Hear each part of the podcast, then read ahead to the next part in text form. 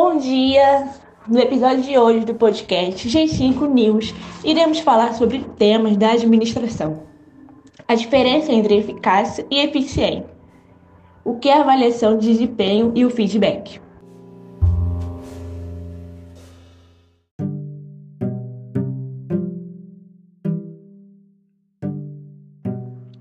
Eficiente é o que executa uma tarefa com qualidade, competência e excelência, com nenhum ou com mínimos de erros. A eficiência está ligada ao modo de fazer uma tarefa.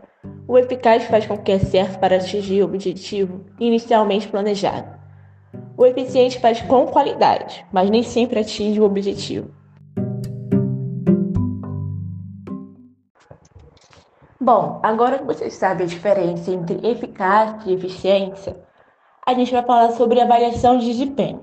É uma ferramenta disponível para que os profissionais dos recursos humanos façam uma avaliação individual ou de uma equipe de profissionais da empresa para mensurar resultados, produtividade e expectativas.